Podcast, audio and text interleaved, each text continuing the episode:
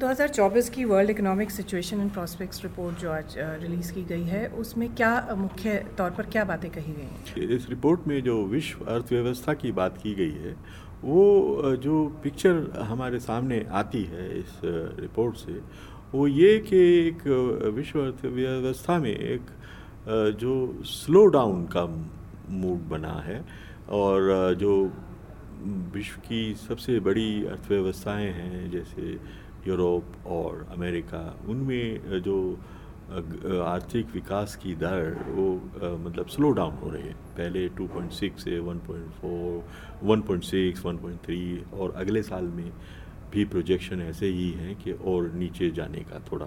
तो वो, उसका सबका, सबसे बड़ा कारण है कि एक तो इन्फ्लेशन इन्फ्लेशन हैज़ परसिस्टेड तो इन्फ्लेशन की वजह से उसको कम करने के लिए जो सेंट्रल बैंक्स हैं उन्होंने टाइट मॉनिटरी पॉलिसी अडॉप्ट की है विच अफेक्ट्स इन्वेस्टमेंट तो इन्फ्लेशन uh, से टाइट मनी पॉलिसी और फ़िज़िकल स्पेस भी सब जगह इसमें कंस्टेंट है।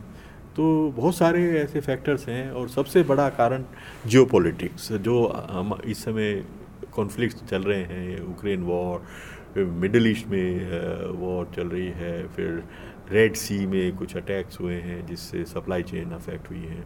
तो एक, चारों तरफ़ जो है मतलब फ़ूड प्राइसेस ऊपर जा रहे हैं।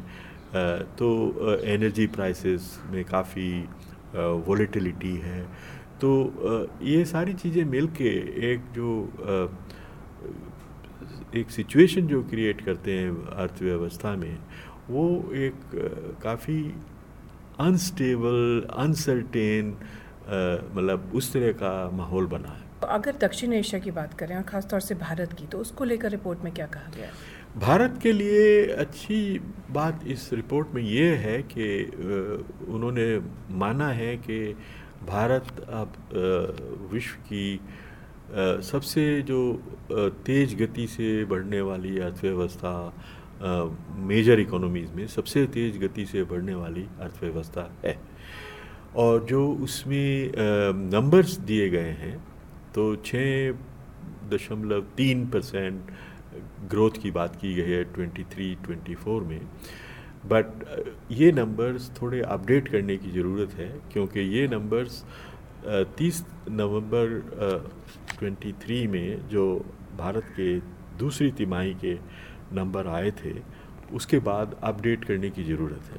तो आज के दिन सब लोगों का मानना है कि 23-24 वर्ष में भारत की अर्थव्यवस्था की ग्रोथ सात परसेंट होगी। रिज़र्व बैंक ने भी अपने नंबर्स अपडेट किए हैं, वो सात परसेंट की बात कर रहे हैं सेवन परसेंट लेकिन रिपोर्ट में ये भी कहा गया है कि कोविड 19 के बाद के साल और ख़ासतौर से 2023 से भी धीमी रहने वाली है रफ्तार अगले साल की। तो ऐसे में जो 2030 तक सतत विकास लक्ष्य हासिल करने की जो मुहिम चल रही है, उस पर किस तरह के का असर पड़ेगा? क्या व्यवधान सामने आएँगे? सतत विकास के जो लक्ष्य हैं मतलब एस उसमें बहुत सारा एक नुकसान जो अभी दो तीन सालों में विश्व में जो हुआ है, कि फ़ूड प्राइसेस बढ़े हैं। फ़ूड प्राइसेस बढ़ने से जो भूखमरी का बहुत ज़्यादा उस पर असर पड़ता है पावर्टी बढ़ी है। अभी जी ट्वेंटी का सम्मेलन भारत में हुआ था, उसमें भी ये चीज़ें उठाई गई।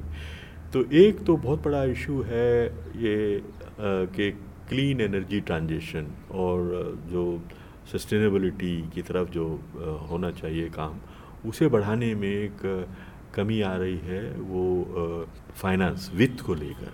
जो गरीब देश हैं लीस्ट डेवलप्ड कंट्रीज़ हैं एंड और लो इनकम कंट्रीज़ हैं, उनको जो क्लाइमेट चेंज मिटिगेशन और अडाप्टेशन के लिए जो एक्स्ट्रा पैसा की ज़रूरत है, जो वित्त की ज़रूरत है, वो कहाँ से आएगा?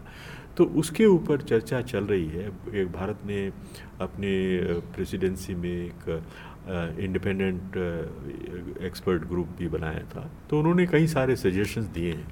तो जो मल्टीलेटरल डेवलपमेंट बैंक हैं लाइक जैसे विश्व बैंक या एशियन डेवलपमेंट बैंक इनको उससे काफ़ी काम करना पड़ेगा, जिससे वो जो वित्त की सप्लाई उनको बढ़े और वो बढ़ने से उनको एक आर्थिक सहायता, एक तरह से जो रिसोर्सेज की ज़रूरत है, वो पूरी होगी। और साथ में बहुत सारा काम टेक्नोलॉजी की साइड में भी करना पड़ेगा।